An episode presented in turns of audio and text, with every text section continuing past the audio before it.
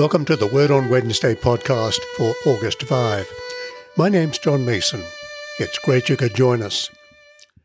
On the stroke of 12 midnight in Sydney, the year 2000 and the new millennium began with the word eternity emblazoned on the harbour bridge.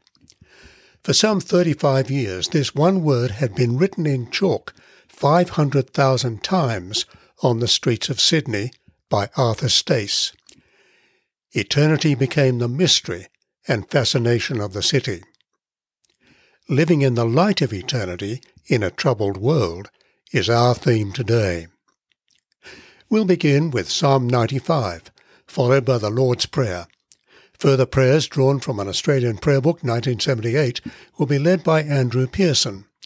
Catherine Jacob will bring us a reading from the New Revised Standard Version, and my reflection will follow. Andrew is the Dean, Senior Minister of the Cathedral Church of the Advent, Birmingham, Alabama, and Catherine is a member of the ministry team there. Music is also from the cathedral under the direction of Dr. Frederick Teardo and Zachary Hicks. Let me now read from Psalm 95. O come, let's sing to the Lord. Let's make a joyful noise to the rock of our salvation. Let's come into his presence with thanksgiving.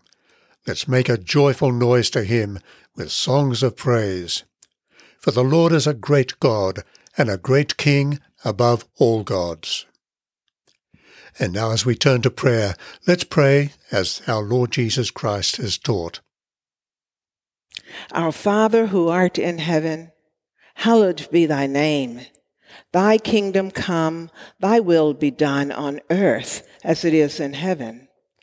Give us this day our daily bread, and forgive us our trespasses as we forgive those who trespass against us. Lead us not into temptation, but deliver us from evil. For thine is the kingdom, the power, and the glory forever and ever. Amen. And now a prayer for this week. Lord God, you know that we cannot put our trust in anything that we do. Help us to have faith in you alone, and mercifully defend us by your power against all adversity. Through Jesus Christ our Lord. Amen. A prayer for all in authority. Almighty God, the fountain of all goodness, we humbly pray you to bless all who hold positions of authority and public office in every land, so that all things, especially in these uncertain times, may be ordered in wisdom, righteousness, and peace, to the honor of your holy name and the good of your church and people, through Jesus Christ our Lord. Amen. A prayer for everyone in need. O God, creator and preserver of all people, we humbly pray for all sorts and conditions of men and women, that you would be pleased to make your way known to them, your saving power among all nations. Especially we pray for the welfare of your church, that we all may be guided and governed by your good Spirit, so that all who profess and call themselves Christians may be led into the way of truth and hold the faith in unity of spirit, in the bond of peace, and in righteousness of life we commend to your fatherly goodness all who are in any way afflicted or distressed, with any kind of sickness or sorrow, anxiety or need. Especially we pray for family, friends, those who are known to us. Lord, we particularly pray for your comfort for those who are grieved by the loss of loved ones at this time. We pray for the ongoing research into a vaccine and cure for COVID 19. We also pray for the many who are out of work. Give wisdom and compassion to leaders, enabling them to facilitate an effective economic recovery, and so provide opportunity for work for everyone. Lord, we also pray for those who are in physical, mental, or emotional danger at this time. Father, may it please you to comfort and relieve them according to their needs, giving them patience in their sufferings and a happy issue out of all their afflictions. All this we ask for the sake of Jesus Christ our Lord. Amen. A prayer for peace. God of the nations, whose kingdom rules over all, have mercy on our broken and divided world. Shed abroad your peace in the hearts of all people, and banish from them the spirit that makes for conflict, so that all races and people may learn to live as members of one family and in obedience to your laws, through Jesus Christ our Lord. Amen. The grace of our Lord Jesus Christ and the love of God and the fellowship of the Holy Spirit be with us all evermore. Amen. A reading from Colossians chapter 3, verses 1 through 4. So if you have been raised with Christ, seek the things that are above where Christ is, seated at the right hand of God. Set your mind on things that are above, not on things that are on earth for you have died, and your life is hidden with Christ in God. When Christ, who is your life, is revealed, then you also will be revealed with him in glory. This is the word of the Lord. Thanks be to God. At midnight in Sydney, as the year 2000 and the new millennium began, the word eternity lit up on the harbour bridge. The backstory is the personal story of Arthur Stace. Born in poverty to alcoholic parents, he had little education and became a petty criminal, an alcoholic, and homeless.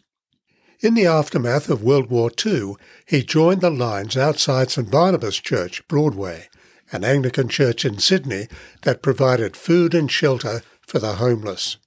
However, to get a meal involved first hearing a sermon.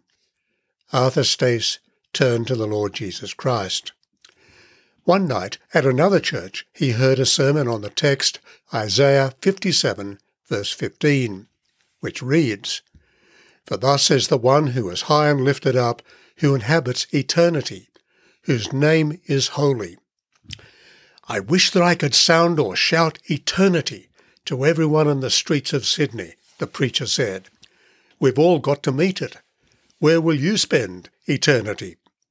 Taking up the challenge, the almost illiterate Arthur Stace started chalking eternity in a distinctive copperplate script on the streets of downtown Sydney.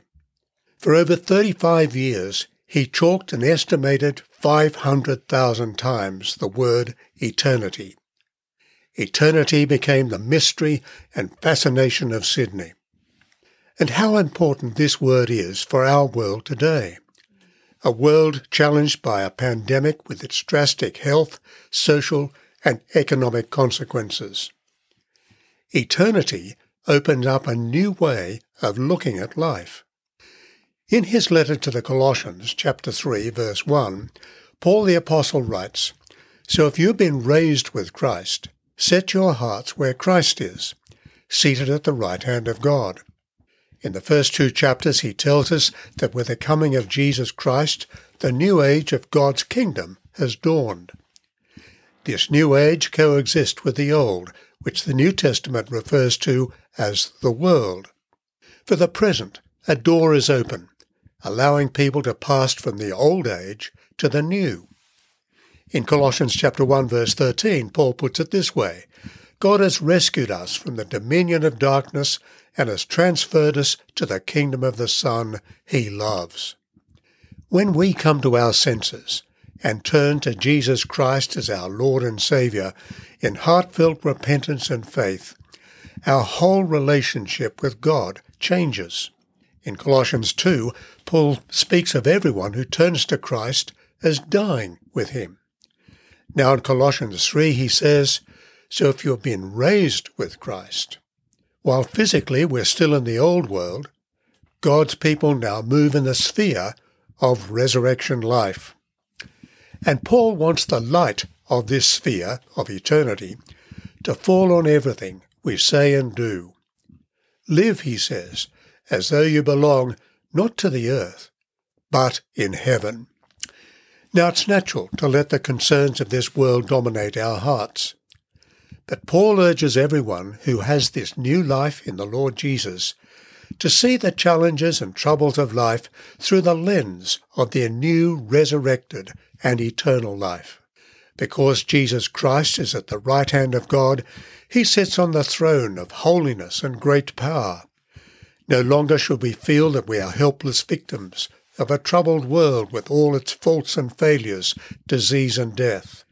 And when we truly see that life now is fleeting, we will experience a greater joy and peace as we center our lives more and more on the risen, ascended, enthroned Lord Jesus. Paul develops this. For you have died, and your life is hidden with Christ in God, he says in verse 3. From God's perspective, everyone who lives without him is dead. We may be healthy and enjoying life, but as far as God is concerned, we're dead. Our relationship with him is meaningless. However, when we truly turn to Jesus, God raises us up to a new life with Christ. For the present, others see only our physical bodies the reality of our new and eternal life is hidden. Indeed, because those around us cannot see, let alone understand the life we now have, there will be misunderstanding, mockery, and even anger at the lifestyle changes they observe. But because our faith is grounded in the God who keeps his promises, what is now hidden will one day be disclosed. Everyone will see it. Paul puts it this way in verse 4 When Christ, who is our life, appears, then you also will appear with him in glory. In today's world of scientific progressivism, the idea of Christ bursting through the skies in a blazing display of power and glory seems pure science fiction. But the Bible leaves us in no doubt. From cover to cover, it tells us the world is going somewhere and that the final outcome will be the return of God's King. Do you realize it's only some 28 lifespans ago, a lifespan being 70 years, since the events of the death and resurrection of God's Son? During the course of his public life, Jesus had predicted his death and resurrection. He also spoke of his return. In the same way that his death and resurrection were fulfilled, is it not conceivable that his third prediction will also take place? And when he returns, what a day that will be! The present age will be seen for what it is, passing. And the pure joy and glory of God's people will be manifest for what it is, an experience of life in all its fullness, for all eternity. Eternity awakens our minds to see life now through the longer lens of a time without end, of God's country. It's nothing short of a miracle that Arthur Stace's one word sermon on New Year's Eve of the new millennium was seen by an estimated 4 billion people around the world. In this troubled world, let's live in the light of eternity and the return of God's King. Almighty God, you've conquered death through your dearly beloved Son, Jesus Christ, and have opened to us the gate of everlasting life. Grant us by your grace to set our minds on things above, so that by your continual help our whole life may be transformed, through Jesus Christ our Lord, who is alive and reigns with you and the Holy Spirit in everlasting glory. Amen. And now may the peace of God, which passes all understanding, keep your hearts and minds in the knowledge and love of God, and of His Son, Jesus Christ our Lord. And the blessing of God Almighty, the Father, the Son, and the Holy Spirit be with you and remain with you always. Amen.